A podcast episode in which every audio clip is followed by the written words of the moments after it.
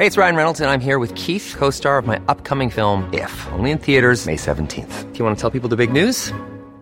All right, I'll do. Sign up now and you'll get unlimited for $15 a month in six months of Paramount Plus Essential Plan on us. Mintmobile.com slash switch. Upfront payment of $45 equivalent to $15 per month. Unlimited over 40 gigabytes per month. Face lower speeds. Videos at 480p. Active Mint customers by 531.24 get six months of Paramount Plus Essential Plan. Auto renews after six months. Offer ends May 31st, 2024. Separate Paramount Plus registration required. Terms and conditions apply if rated PG.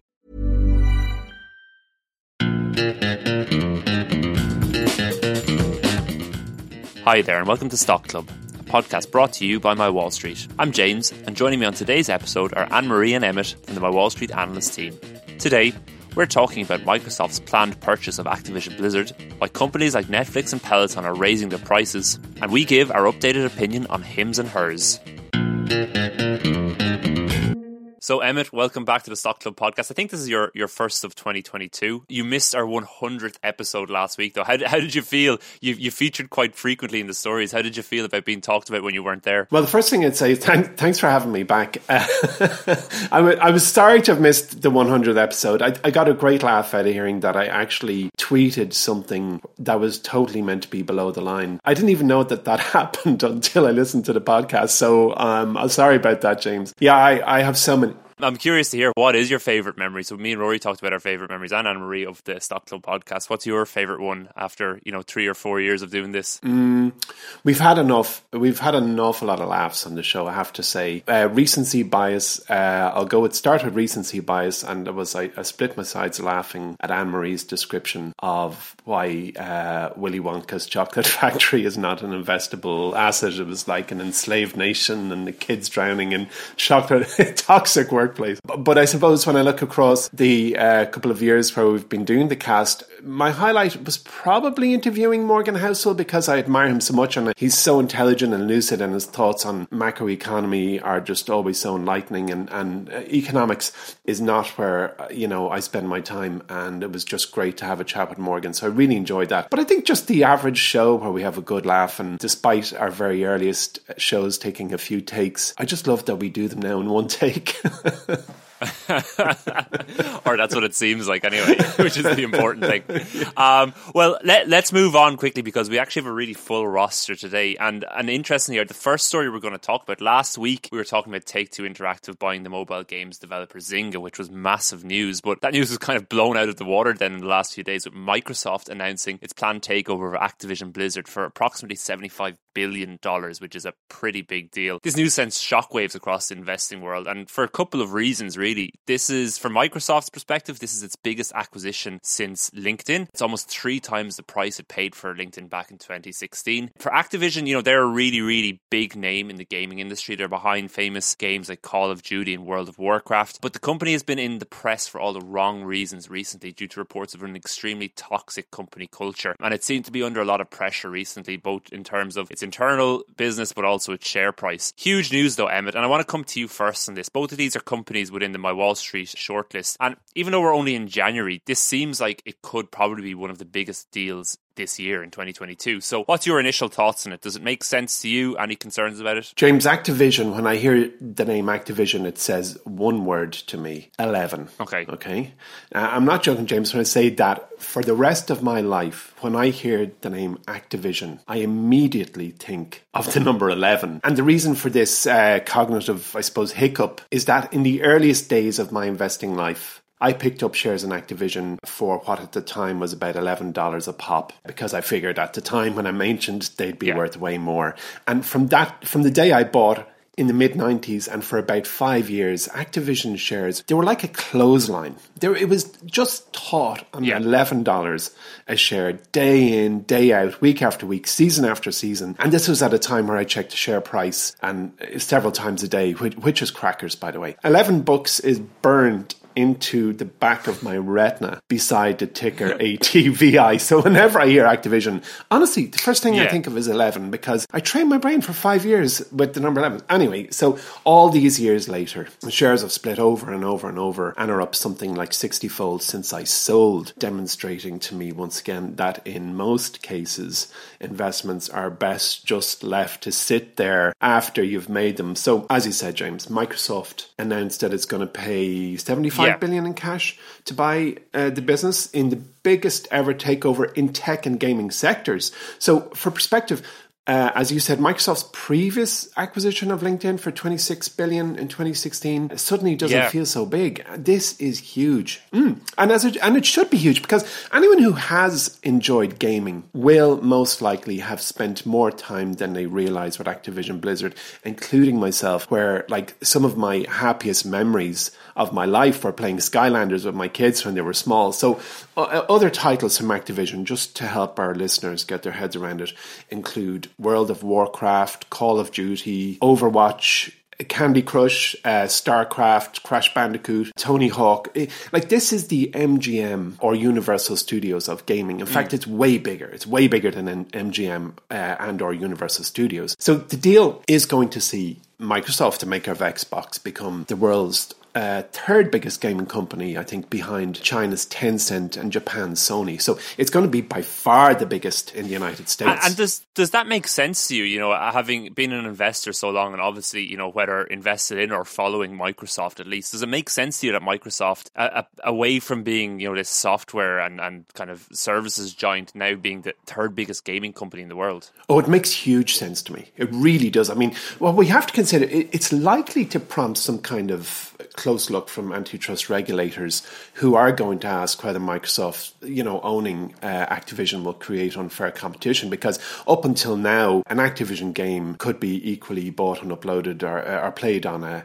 Sony PlayStation, on a Nintendo machine, uh, and of course on a Sony Xbox. But you can see why Microsoft, like the the, the games that Activision has produced, are not especially niche or niche, as we say over here. Like in the US, EA Games has been synonymous with sports, which appeals to specific niches. But here, but the games that, that Activision produce are appeal to everyone, and and I can see why Microsoft really wanted to get this into their wheelhouse. But as I'm sure we're going to discuss, there's a, a bigger picture too, which is the the metaverse. Yeah, absolutely. But before we get to the metaverse, one thing I really want to talk about, and I suppose based on what we talked about last week, is this idea of mobile gaming. So obviously, within itself, gaming is quite a segmented um, industry, and you know, we, we, we I think we rattled off stats last week that mobile uh, revenues from mobile gaming are almost the the same, um, are almost equal to PC and console gaming revenues combined. You know, mobile is really, really this this fastest growing sector of the gaming industry, and you know, obviously, Activision own Candy Crush. Microsoft will now own Candy Crush, probably one of the most famous mobile games. Do you see this as a play? What what do you think this says about the future of gaming that, that Microsoft are, are snapping up this mobile gaming uh, property specifically? Well, the, the what's happening really is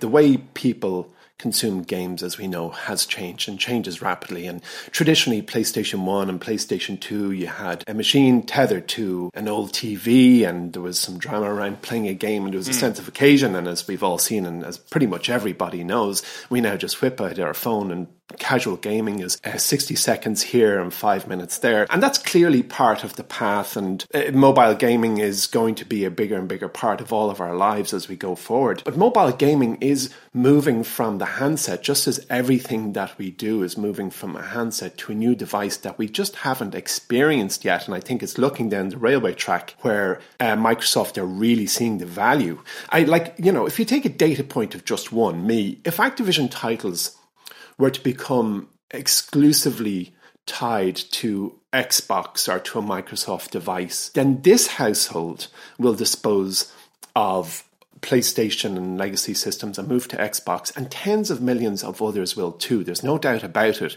But when you think about the mobile aspect, once that they have these titles available on all mobile devices, I think that this really will compound Microsoft's already giant hold in in the gaming future. seems like you know obviously with Xbox and stuff like that, Microsoft already have quite a good foothold in gaming, but not maybe not so much in the mobile side. And you know when you do see how fast revenues are growing on that side, it's it's not surprising they want a piece of that pie. Let's talk about the other big, I suppose, elephant in the room, then, which is of course the metaverse. Um, Anne Marie, I'm going to come over to you on this because you've spoken about the metaverse quite a lot on this podcast, and in the press release over this deal, um, Microsoft CEO Satya Nadella said that gaming will play, and I quote a key role in the development of the metaverse platforms. How do you how do you see Microsoft's metaverse platforms unfolding? They're not a company that immediately comes to front of mind when you think about the metaverse. Yeah, I, I think the most obvious answer is we're going to continue to see small metaverses built up around what we tend to see them already built up around, which is gaming. And a lot of Activision Blizzard's kind of biggest titles are these multiplayer, massive, a lot of esports really mm. games that you could say like, oh, this is a small version of the metaverse. This is a gamified version of the metaverse. And, and that's titles like Call of Duty, World of Warcraft, Hearthstone, StarCraft, and Overwatch. And Microsoft already actually owns probably one of the biggest metaverse players, which is Minecraft. You know, we can talk about gamified uh, metaverses, but Minecraft is really one of the things that you turn to when you don't necessarily see people playing games. They're just existing in that world. They're creating a world. And you see that with crazy projects where people like recreate to scale the Taj Mahal in Minecraft just because they want to. Like I'd say that that is more similarly close to how we live life than, you know, hopefully how you live life in Call of Duty. But yeah. anyway, I think this probably represents a pretty good opportunity for them to build out their ability to make metaverses in games. But um, on top of that, also some more kind of VR, AR headset stuff. They really seem to be kind kind of targeting the immediate landscape of competitive mobile gaming, though, on top of that, which is something Emmett just spoke about. CEO Nadella, he said, We need to support many metaverse platforms as well as a robust ecosystem of content, commerce, and applications. In gaming, we see the metaverse as a collective collection of communities and individual identities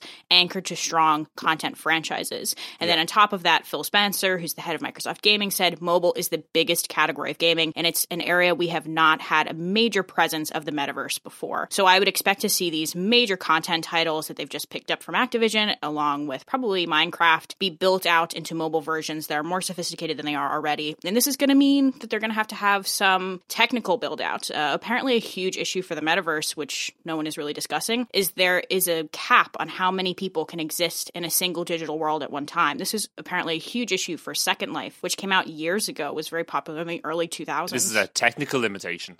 Yeah, so basically it means that like for example, like say you're all trying to get into one location at the same time, there's there'll be just a technical cap on the number of people that can appear and once they reach that, basically the location duplicates and a bunch of the new people that come all get funneled into the secondary location. There's just it's just very difficult to allow, you know, millions and millions of people to be existing in one space at the same time and actually be able to interact with one another. Yeah. Um so I'd say that's what we're going to see. We're going to see a build out of huge legacy titles. We're going to see them moving into mobile. We'll see probably sophisticated pushes to try and get them into VR and AR. I'd say that's more of a long term plan. And then also addressing technical issues that are naturally raised within the metaverse. Mm. You know, the immediate benefit for Microsoft, of course, is access to Activision's, I think it's nearly 400 million monthly active users. But what they're, what they're buying is the is brains that have been considering the metaverse yeah. for way longer than we've known about it. And meta focused processes and tools and code and platforms and games.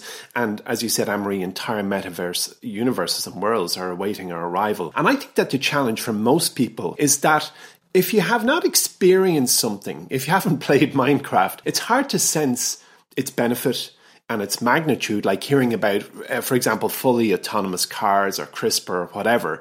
And um, as I'm sure listeners know, you know, the metaverse is a virtual reality world, as you said, Anne Marie, where you can experience things and as they would in the real world using tech that is coming our way soon. And I think the best way for our listeners to get a grasp on what the metaverse will do is if they've seen Steven Spielberg's movie Ready Player One. If you've seen it, you know what it is or what it can be. And and you know, we are just being hit with so many proof points that the the metaverse is coming at us fast, not notwithstanding Facebook renaming and Apple uh, releasing AR specs soon, I think this year, and now this acquisition, it, we are all going to be in the metaverse sooner than we know. And right now, it feels like we're discussing this thing. And again, you know, Minecraft is Minecraft, but there is this whole new way of living, of being entertained, uh, of existing yeah. is coming at us. And and uh, you know, to parents, if you touch your kids were addicted to the PlayStation. Hold tight.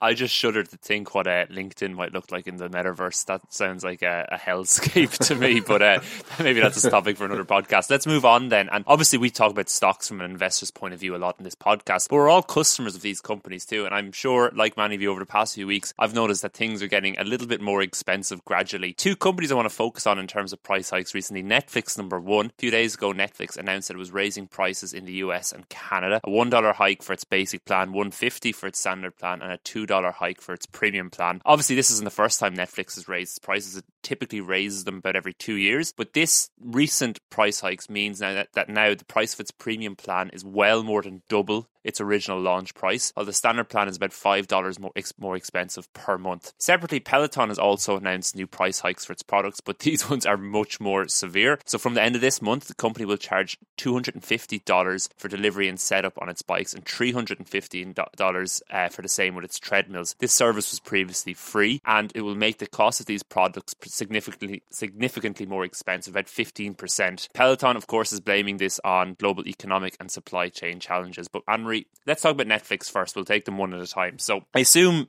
Netflix is raising the prices to feed its massive content budget. You know, the company spends billions of dollars every year on, on producing original content. Is that where this money goes? Um, yeah, I would assume it's that, but it's also such a reflection of the diversity and number of movies and television shows that Netflix provides to consumers. While this is also probably an opportunity for Netflix to keep up with inflation a little bit. Yeah. I'm really not worried about this because Netflix subscriptions have a tremendous perceived value. And, and what I mean by that is, is consumers openly talk about how much they love the product and how they would be willing to pay more. There's been pretty ample surveying about this. So back in 2019, 47% of American Netflix subscribers said that they'd be willing to pay more. In May of 2020, that figure had risen to 55%. At the hmm. end of 2020, respondents who stream more than seven hours of Netflix a week, more than 60% of them said that they'd be willing to pay more for Netflix. So this just seems to be something that Netflix users anticipate and are okay with because they use the product so much that it's worth spending an extra dollar, $2, $5 a month. The last time they did this was in Q1 of 2019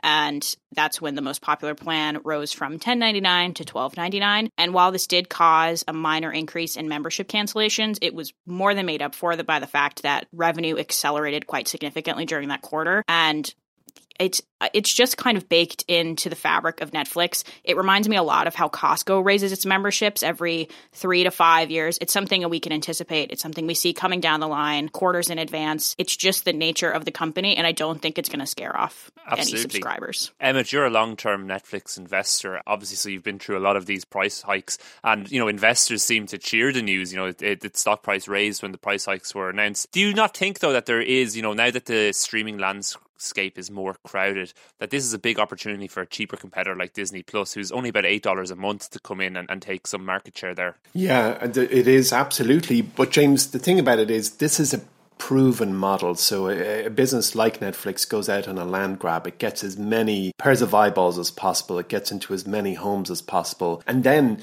they have their price elasticity measured to decimal places. They they already know what's going to happen when they make this price change. I would imagine that in Peloton, they're not so on top of their price elasticity. And when you think about the fact that you have to pay now for delivery and assembly, that's a cost that's immediately gone. If you go to sell your Peloton bike, you've immediately lost that. It's it's depreciated the minute the guy walks out the door. Whereas Netflix, no, they just know when they, as Anne-Marie said, when they hike the price, they know exactly what it's going to do to the bottom line. And I think the average consumer, the average subscriber rather, to Netflix absolutely becomes price insensitive. They know it delivers yeah. huge value. They know it's on pretty much all of their devices. They might have even shared a login or multi viewer, whatever, with their folks or their family. So it d- delivers that value. Netflix ha- has the whole thing measured. So there's no doubting that Disney Plus and Prime and other players are there and coexist. But I really don't think the average household or the vast, vast majority of households make an either or decision. Some will, of course, and price sensitivity does matter in a world where prices are going north. But I do think that if you're subscribed to Netflix,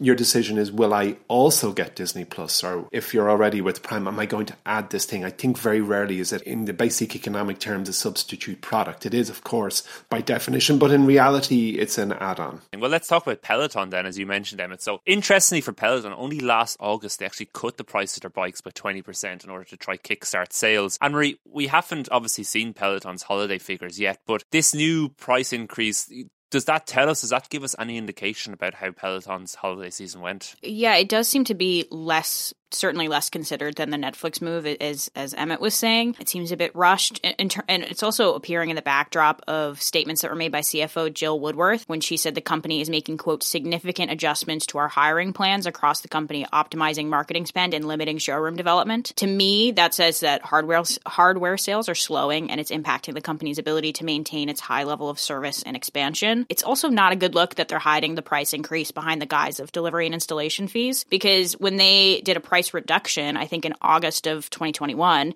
it was rem- like ba- taking away the the price that it currently now is being offered at. And so clearly the hardware is worth this amount of money and could be sold for this amount of money. And now they're saying no, no, this is a delivery fee. I don't like that logic at all. I think that's a little bit scammy. Like I don't like that. And I think it's really in response to a slowdown in subscriber growth is maybe what I would put this up to. I'd say when they lowered the price several months ago, it's because someone within the administration said, right, there are people on the other side of the barrier to entry that if we took $300 off this bike or $500 off this bike, they would make the investment. And mm. you know what? It'll be fine because it'll be made up by subscription revenue that that person will pay to us over the course of the next five years, 10 years, however long Peloton expects its subscribers to hang around. And obviously that hasn't paid off. They have been selling hardware at that price and they've been gaining subscribers with a decreased price of hardware and they're obviously not making up for it and that seems to be putting a lot of pressure on the company Okay, interesting. Yeah, well, I think it's interesting then between the two companies. And Emmett, I want to come back to you on this. So, you know, when we think about Netflix as, I suppose, a, quote unquote software company in, in the fact that it doesn't produce hardware, and then, you know, Peloton, you know, it has its software, but it's a mainly hardware company. There's obviously massive price elasticity between you know their both of their business plans? And is this a consideration that investors should factor into their research that you know the the outlay the the you know actually shipping physical products rather than just going through you know going through a, a, an internet cable? The difference in in the the prices they can charge for products is this something investors should consider when looking at two companies like these Perhaps, but I do know that when I see a business that ships hardware that has something unique about it, it is a huge barrier to entry because most businesses want to just stay soft. They just want to push ones and zeros down a line. When you actually deliver something that someone looks at and appreciates and holds, whether it's a phone or a tablet or a computer, or indeed uh, an exercise bike, and it has that aesthetic and design values that you particularly appreciate. That is really difficult for other players to come at. But then, you know, on the balance, despite me saying that, I kind of I'm left a little bit cold when I see that a business model is dependent on getting something physical into a household. I was like, when you look at a Peloton, this is just again an opinion of one. It's it's a lovely looking mm machine. But it is big. You need a big home. And no matter how they dress up their TV adverts with the Peloton in front of the window in a beautiful apartment in New York, it's not most people's reality. When that thing arrives in your home, it takes up a lot of space. And I, I just, anyway, I'm drifting off the point, James, as I do. But, but yeah, um, price elasticity for hardware is not, uh, uh, I believe, is not as good as price elasticity, as favorable as it is for software that's valued. Absolutely. And before we leave this topic, then, you know, inflation is obviously the big boogeyman in the room at the moment. You know, I, I see um, yesterday UK inflation. There was reports UK inflation has hit thirty year highs. You know, it's US, it's everywhere. Are, should we expect to see more announcements from companies like these over the next couple of months of price increases? I think so. Yeah, Anne Marie, what do you think? Um, yeah, on top of that, I would expect prices to increase due to supply chain issues. We're seeing that um, within most companies. I know it was an issue for Roku last quarter where they promised that they weren't going to raise the price of hardware, but it now means that they're selling all of their devices for a much larger loss than they typically would be. So I think it's impacting all companies across the board. Yeah, absolutely. It looks like we have a lot of fun times ahead anyway. So let's move on then and talk about what's going on in my Wall Street at the moment. So we just added our latest stock to the my Wall Street shortlist on Monday. I think it was Rory actually who made the final call on adding this stock, but it's a product that I'm pretty confident that I can say all of us here have used pretty frequently in the past. Emmett, you're also pitching a new stock for Horizon on Monday. Can you give me any hints on what the stock will be? Yes. Currently, this stock is my third largest asset. I already own this share. Okay. I believe it will be by far the largest asset in my life in a few years. I believe this is a stock that is a real set it and forget it. And I think it's a 10 bagger in the making and is one of my most favorite companies in the world. Okay, That's a, that's a, that's a good pitch. So don't forget that there's loads more great investing insights for members in the My Wall Street app at the moment, including our Stock of the Month reports, our exclusive Stock of the Month podcast, and of course an update on the reasons why Roblox still isn't looking so good as an investment. Anne Marie, you wrote that during the week. It was a really good read. So you can check all of this out by just going to mywallstreet.com now. Mailbag. So for this week's mailbag, we're taking a question we got in from through email from a long time listener, Ronan. Thanks for getting in touch, Ronan. So he asked us for our opinion on Hims and Hers, which is a telehealth company that operates primarily in the US. Henry, I think you wrote a first look into my Wall Street app on Hims and Hers a couple of months ago. So what are your thoughts on the company? It was actually Rory that wrote it, and it was okay. But it was just so you're just you're going to rip him off. yeah, I just read through his, and then I just updated the financial figures, and that was it. That's all I've done. No. Um, so James, it was Hims, not hers. But um, sorry, really bad joke. So Hims and Hers is a telehealth company that has a subscription prescription drug model. Try and say that 10 times yeah. fast.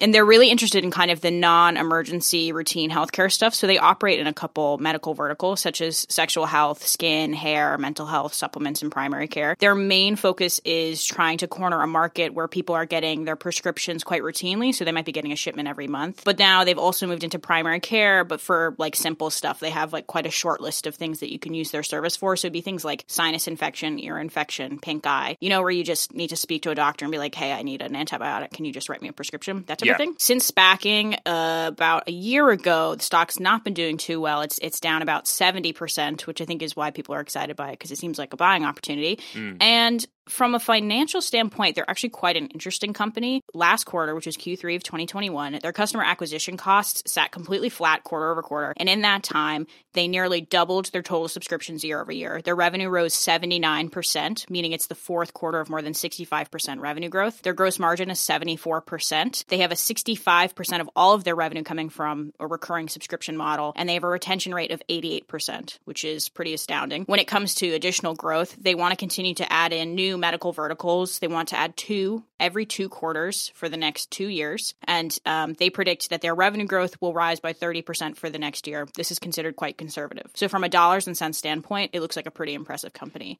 I'm waiting for the but. Yeah. Oh, this is maybe my most kind of.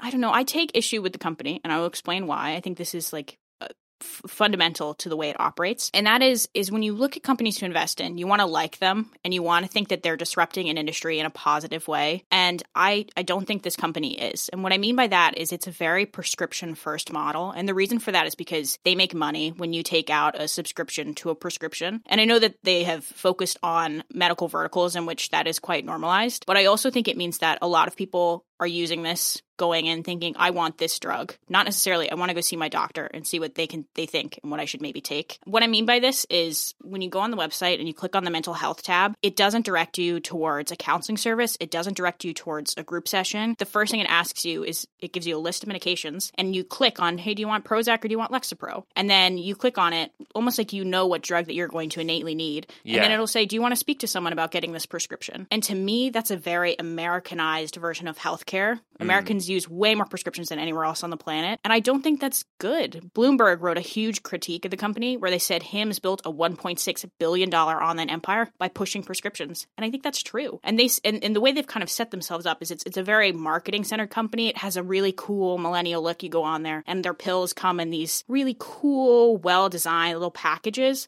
And I don't think that we should be incentivizing people to seek out drugs first. That's not what healthcare is. That's not what positive healthcare is. That's not the type of healthcare that we see with Teladoc. When Teladoc began to kind of innovate during the pandemic over the last two years, we've seen them shift towards providing more touch points between patients and doctors mm. so that when a patient has a chronic condition like diabetes, they can check in with their doctor every month. And all they have to do is get on a Zoom call, and that doctor can talk them through lifestyle changes rather than prescribing them more medication. Yeah. I don't think that this is a type of telehealth service that I'm interested in. And I think when Bloomberg wrote Hims Real Innovation, innovation isn't in destigmatizing embarrassing medical conditions, it's in making prescriptions extremely easy to get. I believe that. I don't think this model is going to work outside of the United States. And it just puts me off the company enough that even with these tremendous growth figures and this huge opportunity, I, I wouldn't be interested in it. Yeah, that's a fascinating perspective. Oh, Marie, that was just brilliant. It was. I, I, I probably speak I probably speak for most Europeans. You mentioned like the very American kind of focus healthcare. The amazement when whenever you go to America and you see the ads on TV for different medications, like that just doesn't happen this side of, of the water. And uh, yeah, it's quite jarring when you see it. Thanks for that, though, Henry. Yeah, that was really really interesting. So let's move on then, guys, and let's finish out today with the elevator pitch. So we're going with the usual this week. Pitch me a stock you're researching at the minute and tell me what excites you or maybe what doesn't excite you about this company. Henry, I'll give you a break from talking because that was a long one. Emmett, what company are you looking at at the moment? I'm looking at a few, James. The other evening, I asked a question on Twitter, which was, What are your top three stocks to buy and hold for 12 years?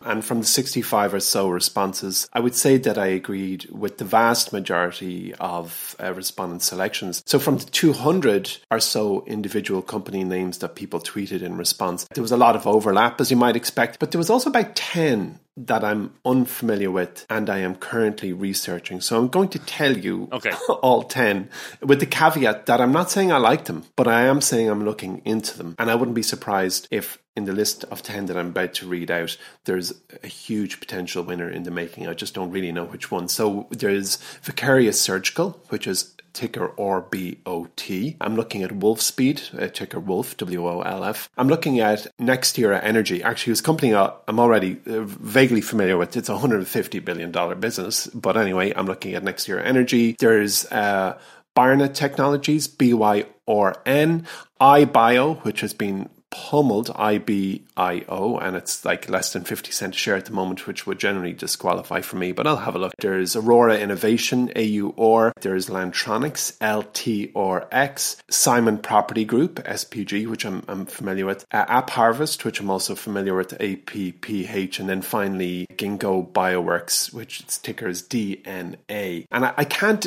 individually credit the Twitter folk who replied with these names, but I would like to say thank you. And as I said, uh, I bet there's something in there that will be a big winner because this is the collective, this is the power of collective intelligence. Yeah. I wish there was a little more substantial details easily available on Vicarious Surgical. And I, I currently am tempted to reach out to one of their management team for a chat because I, I did like what I saw on their website. So there you go. There's 10 I'm looking at, but I can't say that I am particularly excited about any at the moment, but as a cohort of businesses that people thought about and said, you know, these 10 people are going to be, sorry, these 10 companies are going to be huge in 12 years. That's a starting point. Yeah, App, App Harvest is one you mentioned there. That's a company um, I think Rory pitched a couple of weeks or months ago. Really fascinating company as well. Anne Marie, I'm not going to ask you for 10 companies. Have you just got one?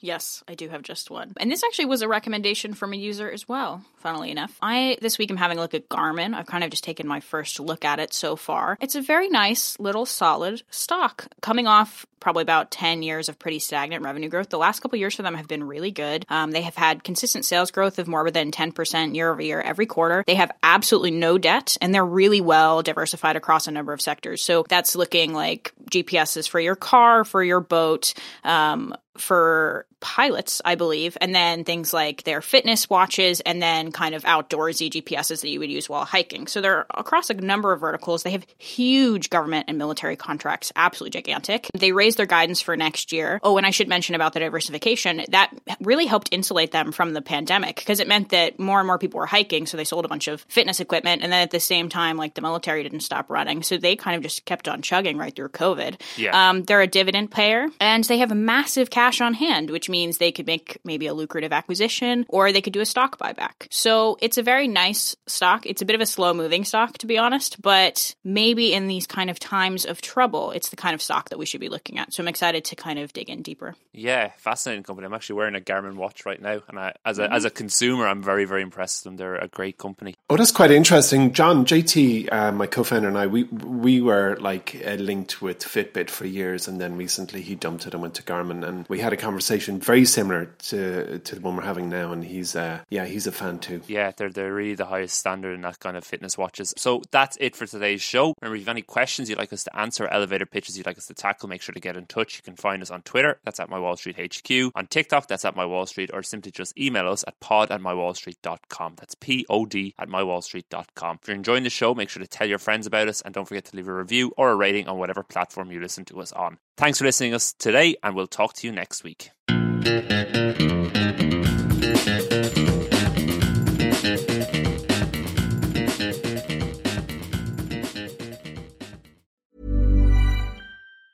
Ever catch yourself eating the same flavorless dinner three days in a row? Dreaming of something better? Well, HelloFresh is your guilt-free dream come true, baby. It's me, Keke Palmer. Let's wake up those taste buds with hot, juicy pecan-crusted chicken or garlic butter shrimp scampi. Mm. Hello Fresh. Stop dreaming of all the delicious possibilities and dig in at HelloFresh.com. Let's get this dinner party started.